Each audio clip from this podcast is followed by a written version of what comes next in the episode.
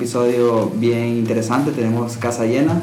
Nos encontramos en San Pedro Sula, en la, bueno, justo ahorita se está pasando lo que es el Digital Challenge, un evento bien interesante que va a estar en las redes, búsquenlo porque van a estar los videos y las grabaciones de todas las charlas. Tenemos a dos de los speakers internacionales que vinieron aquí con nosotros, a Carolina Rossi y a Cari Orteaga. Ellos son unos emprendedores que realmente han sobresalido en cada uno de sus campus. También está Silvina conmigo y Robert. Y pues vamos a tener una charla bien abierta e interesante relacionada con todos estos temas de emprendimiento y todo. Eh, solamente antes de empezar, recordarles que se suscriban a nuestro newsletter en horadeltech.com, le den like a la página de Facebook y pues aprovechando también sigan a las cuentas de nuestros invitados. Eh, el de Carolina es arroba caro rossi y el de Gary es arroba urtiaga. Los vamos a poner en las notas del show para que igual, por si no los captaron, los puedan seguir. Entonces, creo que antes de iniciar me gustaría saber como la historia de cada uno de ustedes, saber qué hicieron y, o qué hacen actualmente. Empecemos como cómo empezaron. Bueno, primero muchas gracias por la invitación, así que feliz de estar acá hablando de tecnología desde Honduras. Primera vez que estoy en Honduras, en Honduras y obviamente San Pedro de Sula también mi primera vez, así que feliz por eso. El cómo partí, yo llevo casi 10 años en el mundo de la tecnología o de los startups, por así decirlo. Partí con, no voy a contar toda la historia, pero partí en la universidad, tuve todo emprendimiento en la universidad y luego al salir más o menos lleva un año trabajando y se abre un programa nuevo en Chile que se llama Startup Chile, que fue el primer programa de Startup X, o sea, que donde un gobierno buscaba potenciar el ecosistema emprendedor nacional a través de trayendo emprendedores de todo el mundo. Es un programa con una mirada bastante global y me sumé al equipo en la primera generación y me fui de Startup Chile en la décima generación. Por lo tanto, soy parte del equipo que fundó el programa, eh, a cargo de comunicaciones, después Business Development, eh, más o menos, y terminé después en la parte de ecosistema. Y nada, después de eso emprendí en una empresa de carpooling, que me imagino que acá también en Honduras habrá gente que habrá tratado en el mundo de la movilidad. En eso están, pero... Eh, bueno, en eso están, un gran mundo, pero también súper complejo, sobre todo hoy día, que está muy en boga. Y hoy día eh, soy la cofundadora de Comedia junto a un socio mío que está en Chile, donde nosotros generamos productos comunicacionales. Creemos que estamos haciendo los nuevos medios de comunicación, los del futuro, que son medios de nicho, con alto nivel de contenido y con un alto uso de plataformas web o tecnología. Creo que es muy similar a lo que ustedes están tratando de hacer. Ok, gracias. Eh, Gary. Bueno, yo eh, soy un emprendedor que comenzó hace unos seis años más o menos en el mundo de temas digitales en realidad uno de los hitos más importantes de mi experiencia fue Startup Chile, con mi tercer o cuarto proyecto digital y conociendo un poco más del ecosistema, postulé, fui parte de la generación 3 de Startup Chile y creo que realmente ahí fue donde aprendí y conocí cómo funciona bien la estructura del ecosistema para generar un startup, conseguir inversión, eh, participar en eventos y todo, ¿no? Mi startup eh, en ese momento eh, era Cine Papaya, una empresa que hace carteleras de cine a través de web, a través de aplicativos móviles. Eh, conectamos con algunos cines para vender entradas al cine en algunos países como Perú, Chile, Colombia. estamos ya en 8 países vendiendo entradas y 28 países mostrando carteleras de cine y contenidos de cine. ¿no? El crecimiento de Cinepapaya fue sostenido en usuarios, en clientes, en ventas y en diciembre del año pasado fue adquirida la empresa por Fandango, una empresa que viene haciendo esto ya hace muchos años, que le pertenece al grupo de NBC Universal, es un grupo bastante grande de medios. Este, Actualmente, como parte de esta venta, tomé la vicepresidencia de Desarrollo de Negocios para América Latina de Fandango. Y todavía tengo el espíritu emprendedor, entonces participo del ecosistema muy activamente a través eh, de otros emprendedores como inversionista ángel, como mentor, este, y sí, debo tener un portafolio casi de 20 startups eh, y con mucha pasión en el ecosistema. ¿no? ¿Y en qué país, Karim? Estoy basado en Perú. En Perú, ah, interesante porque el ecosistema de Perú últimamente ha tenido bastante... Bueno, nosotros tenemos un amigo que, que justo es de, de Perú y ya él trabaja con, se llama Kiputec la empresa, trabaja con bancos, con Visanet. Ah, espectacular, buenísimo, sí. Está trabajando una pasarela ahí de pagos. Visanet es una, es la pasarela, es, es una eh, plataforma de pagos importante en Perú, eh, que tiene la mayor parte del mercado. ¿no? Y sé que nosotros hemos trabajado mucho con Misanet. Eh, actualmente está muy interesada en poder trabajar con innovación, con emprendedores, con nuevas soluciones. ¿no? Entonces están muy abiertos a ver qué cosa hay en el mercado. Y me parece interesante la mención de lo que es Startup Chile, porque creo que aquí todos los que estamos en esta mesa, de alguna u otra forma, no, nos hemos impactado de, de Startup Chile. Bueno, eh, nosotros con Robert incluso el año pasado trabajamos como asesores del primer programa de gobierno de este país, que se llama Honduras Startup. Entonces, que así se le, se le denominan a todos los de gobierno, pues. Pero Quisieron sí, ponerle Startup Honduras. Eh, sí. Para ir en línea con todo Startup Colombia, Startup Chile. Y recuerdo que lo primero que hicimos, hicimos con Robert fue tener una llamada con Startup Chile y ver todo lo que hacían ellos, porque obviamente son el referente de éxito y, y todo, pues. Entonces, bien interesante cómo Startup Chile ha impactado bastante estamos en la misma familia porque yo siendo parte de la generación 3 de Startup Chile, en un evento que se hizo en Lima, invité a uno de los directores de Startup Chile, Sebastián eh, Vidal, vino a Perú, sacamos una reunión con la ministra de la producción y comenzamos de cero explicándole qué cosa era una startup.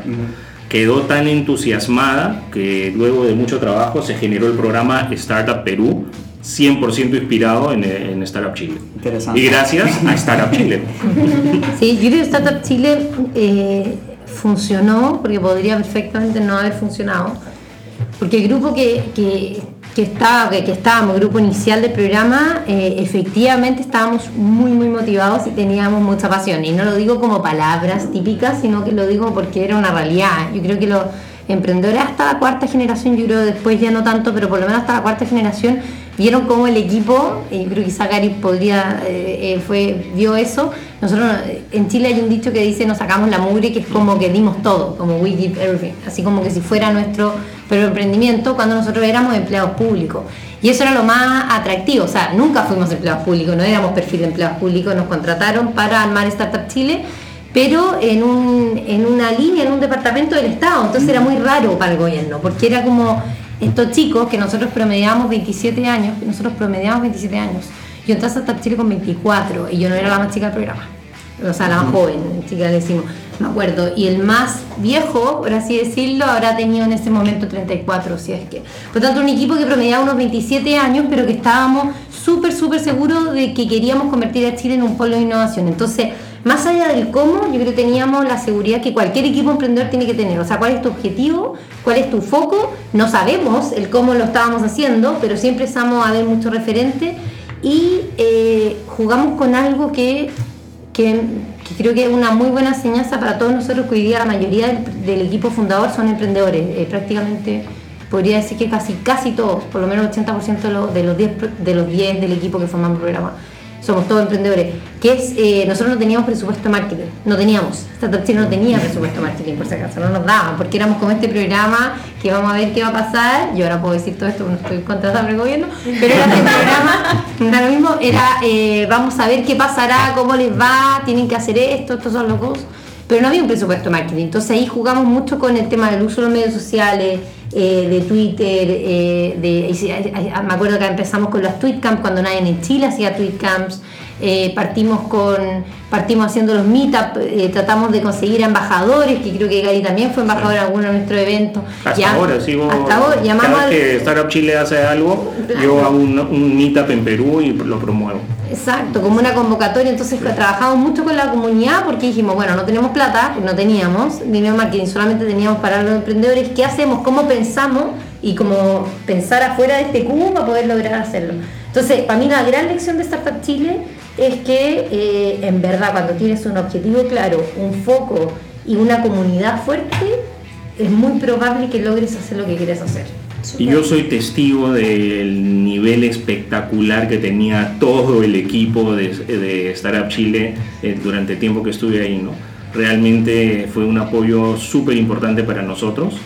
Eh, creo que el capital siempre es bueno para cualquier emprendedor que necesita recursos pero creo que el apoyo más importante fue eh, no monetario, ¿no? el tema de redes, de eventos, de demo days, de, siempre habían actividades ¿no? este, y apoyo de todo el equipo de Startup Chile para conexiones, cualquier cosa que se necesitara.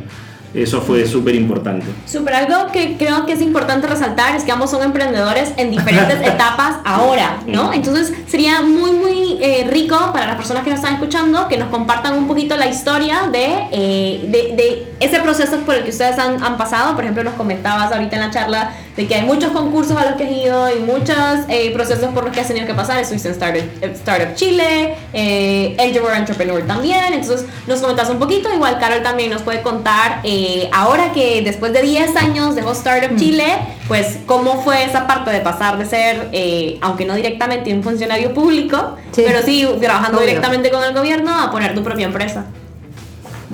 Bueno, este, mi trayectoria como parte del equipo de Cinemapaya, que al final eh, terminamos siendo 65 personas antes de ser adquiridos, este, fue mucho tocar las puertas y tener apoyo del ecosistema.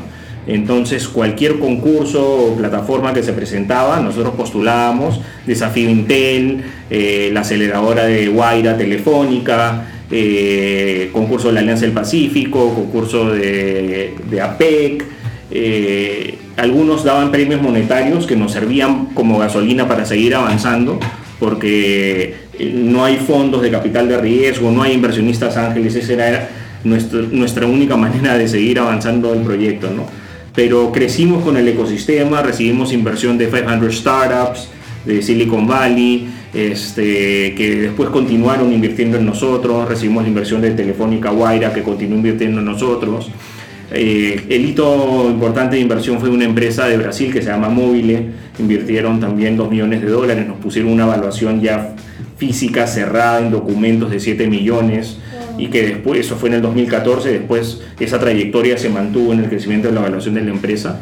Este, y sí, hasta el año pasado que fuimos adquiridos, en un momento donde nosotros como fundadores estábamos evaluando diferentes opciones de cómo continuar. ¿no? Estábamos mirando la opción de hacer una ronda de inversión adicional, pero a falta de capital, de inversionistas eh, de capital de riesgo, de venture funds en Perú y en la región, este, no fue fácil.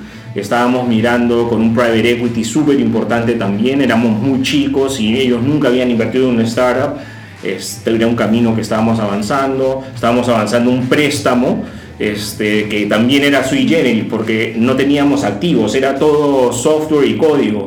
Entonces, pues, eh, el, el, método del préstamo era un préstamo de 7 millones de dólares contra el 100% de las acciones de nuestra empresa por un préstamo de, que iba a ser de 7 años a tasas blandas, ¿no? Por un banco de inversión. Y la oferta de empresas que nos querían comprar. Eh, o sea, fue un momento muy interesante, creo que podía escribir un libro de todas las cosas que pasaron, las reuniones, las opiniones, las peleas, las amistades, las cenas, y finalmente tomamos un camino eh, del exit, este, que que bueno, define un poco el éxito del modelo del startup, ¿no? Y sí, la verdad que ha sido algo muy bueno. Y ahora tengo un rol de eh, vicepresidente de desarrollo de negocios para Fandango en América Latina, lo cual este, me hace cerrar el círculo de emprendedor a empleado, eh, que ahora tengo un sueldo mensual que no tenía antes. Antes, cada cierto tiempo, tenía que meter los tarjetazos de crédito, las hipotecas y ver de dónde sacaba plata cuando se nos acababa la gasolina. Y ahora tenemos capital para avanzar, hacer cosas. Entonces, estamos, estoy a nivel personal en una etapa muy interesante y continuando mi pasión por el emprendimiento, la innovación y la tecnología a través de otros emprendedores. Entonces siempre me reúno con emprendedores, los escucho, eh, soy muy apasionado, entonces cuando me gusta mucho la idea termino invirtiendo, involucrándome, este, y sí, estoy muy activo todavía en el ecosistema. Eh, bueno, sé que, eh, que, tenés que estar un, tiempo en, Fandango, pero ¿te ves nuevamente emprendiendo? Sí, como digo, estoy emprendiendo a, través de, otros emprendedores, ¿no? este, ya con, con, en rol de inversionista ángel y mentor y advisor. este, mm, sí, estoy emprendiendo todavía y a nivel estratégico, ¿no? Participo de las reuniones, este, hago conexiones con potenciales desarrollo de negocios, eh, claro, ahora lo hago como emprendedor antes de las 9 de la mañana y después de las 6 de la tarde, de lunes a viernes. Pero sí, sí un poco, hago un poco de eso este, en los horarios que no son de trabajo, pero, pero sí me gusta. Super, y Carol, contanos tu historia. A ver, yo, yo dejé Startup Chile, eh, Startup Chile lo dejé en el 2014, cuando yo estaba en la décima generación del programa, me voy, armo una startup de carpooling, que fue lo que creo que comenté acá al principio. Eh, ahí levantamos inversión internacional, por lo tanto me tuve que ver obligada, pero bien, a irme a vivir a Irlanda porque eh, un- un- acá un dato, un dato rosa, si que no saben, Irlanda en Europa es los países que tiene más beneficios para empresas de tecnología. Partió con beneficios tributarios, pero hoy día ya hay una Startup Ireland, hay una serie de programas bien interesantes para emprendedores, así que ese es el dato, el dato rosa, que no sé si es rosa, pero el dato que quería entregar.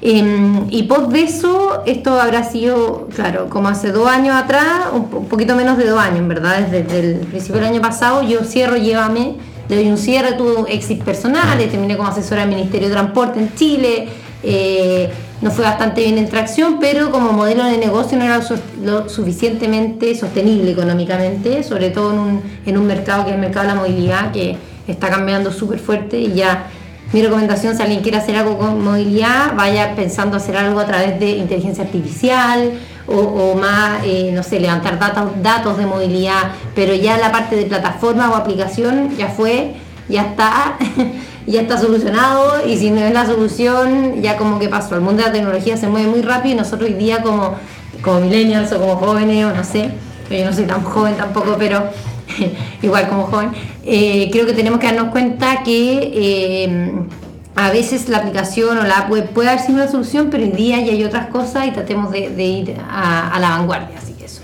Bueno, y hoy día, ¿qué estoy hoy día? Hoy día tengo una empresa que se llama Co-Media. Nosotros lo que hacemos son, nosotros estamos generando los medios de comunicación del futuro. ¿Qué significa eso? Estamos haciendo medios de nicho que tienen alto contenido, pero de una manera a veces mucho más lúdica o atractiva para una masa, o sea, para público más, para público general. Si nosotros hablamos, por ejemplo, si hablamos de innovación, queremos que nos escuche el emprendedor tech que sabe mucho del desarrollador y que se entretenga y se informe, pero también queremos que lo haga quizás eh, un joven que está muy lejano al mundo de la tecnología porque no ha tenido el acceso a ese mundo y lo desconoce, pero que, puede, que se puede sentir motivado con el mensaje que nosotros estamos entregando. Y, y a través de un poco de una metodología que tenemos de trabajo, hemos generado ya, eh, ya tenemos por lo menos un medio bien fuerte y estamos, vamos a, a lanzar ahora pronto el segundo, pero tenemos uno muy fuerte que se llama Innova Rock, que invito a que lo sigan en las redes sociales, es iRockCL, ahí igual yo sé que lo van a escribir, para la gente que tiene dudas, arroba iRockCL, y ojalá también ver de cómo tratar de ayudarnos, o sea, yo creo que la colaboración acá, sobre todo en la parte de comunicación, es súper importante, y podríamos generar embajadores de Innova Rock acá, quizás nosotros podemos ayudarlos allá, no sé si ustedes están pensando, yo creo que sí, conociendo el mercado internacional, pero, pero un poco ver las posibilidades que tenemos como latinoamericanos eh, de conectarnos para generar comunidades de, que, que comuniquen y todo. Sí, realmente el objetivo de un generador de contenido es que su contenido se expanda. Por pues, eso. exacto. Entonces se multiplican las plataformas. Eh, ahora, claro, ahí está donde cada uno, cada uno hace los medios como cree que es mejor hacerlo. En el caso de nosotros, que yo soy periodista de profesión y también lo es mi socio, eh, sí creemos que eh, apuntar a nichos creemos que es mejor. Podemos estar equivocados, pero es lo que nosotros creemos. Nosotros creemos que apuntando a nichos es mejor porque nuestro, como que orquestamos este ecosistema de contenido. De, en el caso de, la innovación, hablamos de innovación en industria creativa, en, en, la- en en alguien que genera un producto alimenticio que es distinto, quizás un desarrollo, y lo tiramos en todo. Yo ocupo palabras de repente No, pero chilenas. esa- Ah, esa se entiende, entiende. No, pero no es como al tiro. ¿ah? No, Igual no. eso se entiende también. ya. eh, y, lo, y lo difundimos distintas, eh, en distintas plataformas, en podcast, obviamente somos un poquito más, quizá igual tenemos tres años, entonces eso, eso nos da que nosotros tenemos hoy día un programa en, en- en- tenemos dos programas a la semana en una radio oficial en Chile que es la Radio del Futuro, que eso obviamente te fortalece, solamente en la región metropolitana, que es como el estado central, es como la donde está la capital de Chile, Santiago, tenemos 500.000 auditores. Entonces, en términos de magnitud, estar en un medio tradicional sigue siendo fuerte, pero en términos de impacto específico, yo creo que estando en estos medios de nicho, el impacto puede ser mayor. Súper. ¿Y cómo funciona InnovaRock? Eh, Nosotros hoy día tenemos, Innova Rock tiene un canal de difusión oficial que es a través de una radio, que es la Radio Futuro, que es el 88.9 FM en Chile, que se puede escuchar online, futuro.cl. Eh, pero también eh, ese material está en los podcasts, estamos en iTunes, nos pueden buscar como Innova Rock y en Twitter como iRock y también en, en Instagram. Y también generamos contenido, por ejemplo, audiovisual. El contenido audiovisual lo, lo estamos lanzando a través de, los- de Facebook Live, que tal cual como ustedes ven, ya experimentado, tiene una muy buena recepción y se puede medir súper bien. Entonces es muy útil. Y estamos haciendo también entrevistas un, un poco más largas, entre 20 y 20 minutos, eh, que eso ya son entrevistas más como al, esta- al estilo de Startup Rain, más o que, menos, un poquito más corto. que es un problema que creo que tienen la- los, los podcasts y los medios eh, eh, auditivos online, Ajá. que, que básicamente la- las estadísticas, los datos son bien vagos. O sea, por ejemplo, nosotros podemos saber cuánta gente lo escuchó o le dio play, pero no podemos saber Ah. cuántos se mantienen. Pero en, en, eh, este año, hace poco, en la conferencia de Facebook, que fue la que estuvo Gary ahí de, de expositor, eh, Facebook anunció, no, no sé si fue Facebook, me estoy confundiendo, no sé si fue Facebook o fue en, en las Apple Summit que se avisó que en, en los iTunes o en algo de Facebook se podía monitorear, monitorear desde este año de manera diferente. Mira, da lo mismo, el tema auditivo es complejo, para nosotros también lo es. La radio, por lo menos en Chile, se, se sigue monitoreando de manera súper como manual, como te llaman por teléfono, te entrevistan, entonces en verdad no es data. ¿ya? Eh, pero que dice que tiene data está mintiendo. en el- la parte de, lo, de la radio FM, sí, no, no hay nada, eso está mintiendo. No es- no es- pero no se descarta también que hay plataformas, incluidas Facebook y Snapchat, que también han sido observadas por sus reportes de medición este, de números. ¿ah? Este, por ejemplo, Fe- Face- Facebook. Videos ha tenido que retractarse varias veces de los números que ellos publican de su reach. Este, Snapchat también, o sea, no es fácil el tema de medición, de todos modos. Sí, es verdad, es un tema. Ahora, para hablar un poquito más eh, ya de herramientas o de cosas prácticas que ustedes puedan recomendarles con la experiencia que tienen en estar en contacto con este tipo de, de empresas, tanto propias como del ecosistema, compártanos de repente eh, algún buen libro que están leyendo ahorita o cómo se ve un día, una práctica que ustedes hacen normalmente, que no puede faltar ni en la vida de Gary ni en la vida de Carolina. Como desde que se levantan, qué hacen, todo. No. Puede ser, ¿no? Ya, yo, yo voy a partir con lo más. Bueno, de libros, recomiendo el libro Open, de, que es la biografía eh, de- autorizada de André Agassi. Eh, no está escrita por él, está escrito por un periodista, tiene un nivel de escritura, a mí me encantó, excelente como periodista encuentro, muy bien hecho. Y lo recomiendo no porque es y es tenis, sino porque la dinámica interna del libro trata de una persona que odiaba con todo su ser para hacer lo que él era mejor, o sea, ¿cómo, lo puedo decir? Él odiaba hacer algo que él era el mejor del mundo para hacer, que era jugar tenis. No sé si sabían, pero Andrea Agassi odiaba jugar tenis y lo obligaron a jugar tenis. No voy a contar el libro acá. Ah, esto no es un podcast de libro, pero se los de- recomiendo. Se llama Open y es, a mí me gusta porque eh, creo que ha- hay mucha similitud entre el mundo del deporte, sobre todo cuando son deportistas que no, no están tan en equipo como, bueno, como el tenis, y el mundo emprendedor, que al final igual es un, es un mundo súper solo. Eh, entonces por eso lo recomiendo, me- a mí me gustó mucho. Y cosas que hago en mi día a día, yo creo que debería ser mucho más organizada mi día a día, que no lo soy, ¿ya? Eh, yo parezco más organizada de lo que soy, pero no sé, a ver, pero sí tengo algunas cosas constantes como esto se refiere un poco a la línea que yo estoy, pero creo que es importante que uno tenga cierto, ciertas lecturas que quizás no son libros, pero artículos que para uno son relevantes. Yo estoy suscrita a Newsweek y a Foreign Affairs porque históricamente siempre me han gustado las relaciones internacionales, me gustan, me, me gusta mucho. Cuando era chica quería ser analista internacional. Hoy día estoy tratando de hacer eso en el mundo de emprendimiento, entonces, pero sigo suscrita a esa revista. Entonces no voy a mentir, no me las leo todas, pero sí las, de- o The Economist también estoy suscrita, entonces la recibo una vez a la semana, pero por lo menos me preocupo de leer dos artículos a la semana. Entonces no leo la, no, la revista está ahí y tengo millones y me dice, pero ¿qué decía? No sé, pero por lo menos me leí dos artículos. Entonces creo que es súper importante esa capacitación constante de cosas que a uno le gustan, de no perderla. Eso, tomo café, buen café, acá tiene muy buen café. Y En un a traer sí, unos tengo buenos- Ah, sí, ah, ya yo estoy abierta, Cari también, yo creo. ah, vamos a entregar una- Bueno, Perú también tiene muy buen café. Sí, sí.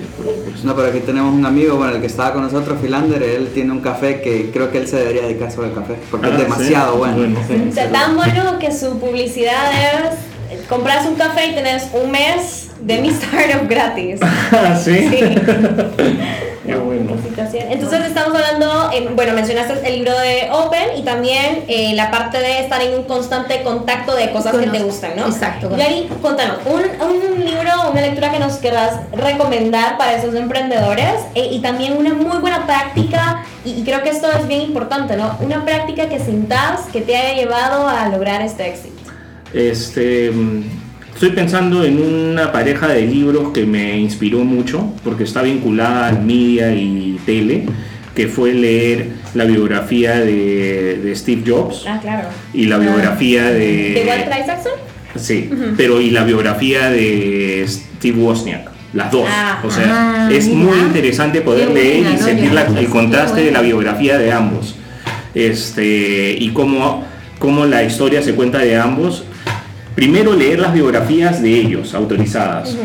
Lue- Luego les recomendaría ver este, las diferentes películas que han salido alrededor de las historias de ellos, ¿no? Que hay, varias. Sí. Hay una que es Pirates of Silicon Valley, por Sí, ejemplo, sí. que es muy buena. Este, después eh, la historia de Jobs también basada en la biografía. Este, hay algunos documentales. O sea, creo que es muy inspiracional para entender un poco eh, esas piezas iniciales de cómo se, de un equipo, de la resiliencia, de, de cómo va cambiando un startup en el tiempo, ¿no? Este, otra serie que para gente que está metida ya en el mundo de los startups que yo recomiendo ver es eh, eh, Silicon Valley. Silicon Valley. Es Silicon una cosa espectacular. Está muy bien. Una, es una parodia. No sé por qué está... Ah. Ah, está. sí. Fue el volumen. Ah, ya, Es no pero ellos dicen que todo eso, la gente lo para en la calle y dice, a mí me pasó eso. No, no, no, es una parodia exagerada de cosas de la vida real. Lo que pasa es que ellos han tomado todos estos casos y los ponen dentro de las historias y el nivel de research que han hecho para ejecutar esa serie es enorme. Cuando tú ves en la pantalla, por ejemplo, código, es código real. Eh, si, si hay contratos de los que están hablando, a pesar de que no se ve en la pantalla, pero Claro. son contratos con términos reales, ¿no? Ajá. O sea, la, la profundidad de research y, que hacen dentro de esta sátira y parodia es enorme. Y si uno es un emprendedor de una Sí, startup, hay múltiples momentos donde dices, wow, lo siento internamente.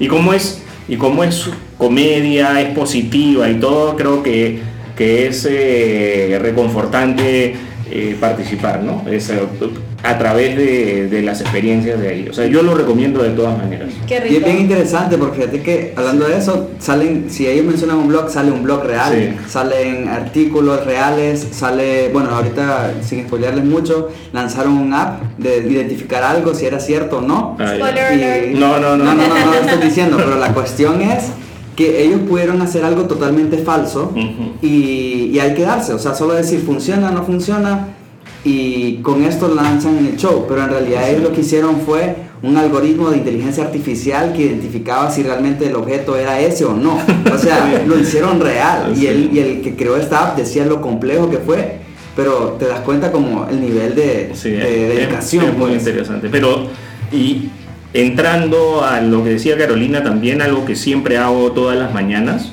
este, y creo que tiene que ser todo profesional, o toda persona en el mundo, es algo que es infosponging, ¿no? que es un término que dice mucho eh, eh, el fundador de Priceline.com. ¿no? Eh, significa simplemente uno, ahora ya no es tan necesario incluso a través de eh, prensa escrita, ¿no? Pero es a través de internet, entrar a diferentes medios, este, y... ¿Nos puedes dar como recomendar alguno? O sea, yo, alguna- yo por lo menos entro eh, todos los días, en la mañana y en la noche, an- o sea, me despierto y entro. Drudge, drudge.com. Drudge Report. Sí, o sea, el Draft Report, que tiene política, tiene ciencia, tiene tecnología, o sea, es, creo que, digamos, una plataforma informativa que tiene todo. y de- por algún motivo eleva a sus principales links las cosas más interesantes. Después eh, TechCrunch, ¿no? Claro. Sí, este, también. Claro. Después, seguimiento a través personal, a través de Twitter. Eh, no, me imagino que la tecnología de Twitter está súper bien calibrada porque efectivamente yo veo mi Twitter feed y aparte de tener el tema de seguidores, casi todos los artículos que salen publicados están relacionados a tendencias tecnológicas, que son las cosas que me gustan. ¿no? este, entonces, no sé si es eh, mal hábito o bueno, yo creo que es bueno, pero todas las mañanas paso media hora mirando todo rápido y en la noche también. Este, Yo era- sí, y yo creo que es algo que deben hacer todos porque al final el emprendimiento es mucho sobre identificar oportunidades, perseguirlas y conseguirlas, ¿no? Entonces, las oportunidades están enfrente a uno y lo que tienes es que este, armar un rompecabezas para entender ese, ese puente que te va a llevar a tomarla. Entonces, por eso es que sacas un poquito de acá, un poquito de allá, entiendes el concepto y ahí es donde te preparas un poco más para lo que está viniendo, ¿no? Increíble. Voy a, voy a to- tomar un poco lo que dice Gary eh, sobre el tema de, que comparto 100%, eh, sobre el tema de como la, esa prepara, eso, ese tiempo que no sé cuánto es variable, depende de cada persona, la media hora, 40 minutos, no sé, de lectura eh, en las mañanas. Para mí, yo como periodista a mí me, me obligaban la, la- en la en la escuela de periodismo a obviamente leer toda la, toda la prensa, me tenía que levantar dos horas antes porque me hacían pegar actualidades en las dos diarios más importantes de Chile y tenía que leerlo todas las mañanas. Pero sabes que fue es una costumbre bien buena que hoy día ya leo, hoy día me leo media hora, ¿eh? no dos horas, en la mañana y lo hago a través de, eh, en general sobre Twitter. Y ahí me meto artículos y mi herramienta es Twitter. Y aquí creo que un punto que no tengo la respuesta, pero creo que puede ser interesante, depende de las distintas industrias. Yo leo Twitter porque estoy en una industria que eh, me da mucho contenido, eh, como tal como dice Gary, me entrega mucho contenido Twitter y además soy periodista, entonces me, me alimenta mucho. Pero en las mañanas, mi- yo estoy casada y mi marido eh, se mete a Instagram. Mi marido arquitecto. Ah, claro. Y sí, en Instagram a todas estas oficinas de arquitectura, proyectos, y todo. entonces yo muchas veces, antes de que como que hice este raciocinio, le preguntaba a Benjamín, ¿qué, qué haces? Lata, como que qué aburrido, como Sí. despertarse como que estás aprendiendo viendo Instagram, nada. Y me decía, claro, sí, porque y después empecé a ver lo que seguía, o sea, no me metí a su celular, él me comentó lo que seguía en Instagram y en el fondo, claro, e- efectivamente tiene muchas imágenes de proyecto, entonces lo, lo alimenta visualmente porque está en una profesión que es mucho más visual. Claro. Yo estoy en una profesión probablemente que tiene más de contenido. Entonces, eh, para mí la herramienta es Twitter, pero obviamente esa es para mí y para otras personas la herramienta será otra cosa. Pero el punto creo que importante es tener ese espacio en las mañanas de alimentación, de, de- de introspección, de leer, de, de aprender. Yo lo hago en las mañanas, en las tardes y cuando estoy mañana procrast- parece- ¿Existe la palabra procrastination en español o no? Cuando tengo algo ¿no? súper urgente que hacer y tiene que ser... En ese momento me meto a Drash Report y pierdo 20 minutos. Porque clic, Bien clic, clic, perdido, clic, clic, bien clic, perdido. clic, y estoy al día. No, este, pero sí, y creo que YouTube también es otra fuente que eh, ¿Algún hace, audiovisual. No, no, trend- trending topics, ¿no? Trending topics. Y usualmente termino en algún tipo de, de post de CNN o Fox News o BBC. este, y una cosa que sí me he dado cuenta es, eh, por ejemplo, hay un diario que es súper importante en el Perú que se llama El Comercio, este, que tiene una versión online a la cual también entro. Pero las noticias y la información tiende a replicarse y propagarse muy, este, no sé, como, como en cadena, ¿no? O sea, si yo entro al comercio, que es algo local y relevante, y veo las noticias más relevantes, aparte de las locales en general, son las mismas noticias casi hasta palabra por palabra de la que voy a ver en, en otras fuentes, ¿no? Eh, y uno puede también contrastar posiciones políticas este, eh, que diferentes diarios tratan de vender más su ángulo, ¿no? Entonces te permite tener una mejor visión y de- del mundo, creo. Y es Súper. importante. Entonces, bueno, ya la verdad es que podríamos hablar durante horas y horas, pero nos están corriendo, así que creo que para cerrar, no sé si quieren dejarle unas palabras a nuestros seguidores, algún consejo o algo interesante. ¿Dónde encontrarlos? ¿Dónde pueden tuitearles? Ya que ambos usan Twitter. Yo creo que Bueno, don- aquí en la show notes le vamos a poner los... Pero bueno, igual, ¿dónde los- encontrarnos? Mi Twitter es arroba caro rossi, el Twitter de Innova Rock es arroba iroxcl, para que nos sigan. Estamos abiertos a escuchar, ojalá. Uno nunca sabe cuándo sale la alianza ni por qué, eh, pero estoy convencida de que cuando salen en los momentos precisos deberían de funcionar bien. Así que abierta a escuchar lo que está pasando acá, súper interesante. Si podemos ayudarlo a difundir allá en Chile, eh, mejor aún. Igual para mí, mi Twitter es arroba urteaga. Este, a través del podcast les voy a dar algún material para que conozcan un, poti- un poquito de Fandango. Les podemos dar la primicia de un video que tenemos por ahí. Súper. Este, igual, si necesitan cualquier cosa en Perú, no duden en contactarnos.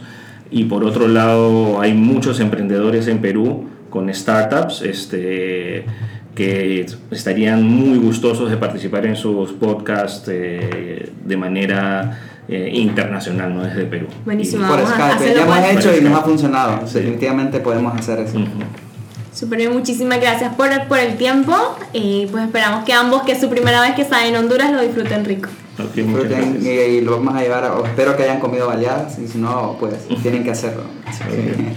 Yo te lo leí, pero igual lo... lo- bueno, pues gracias por acompañarnos y pues estamos en contacto. Muchas gracias, gracias por la invitación a ustedes. Thank you.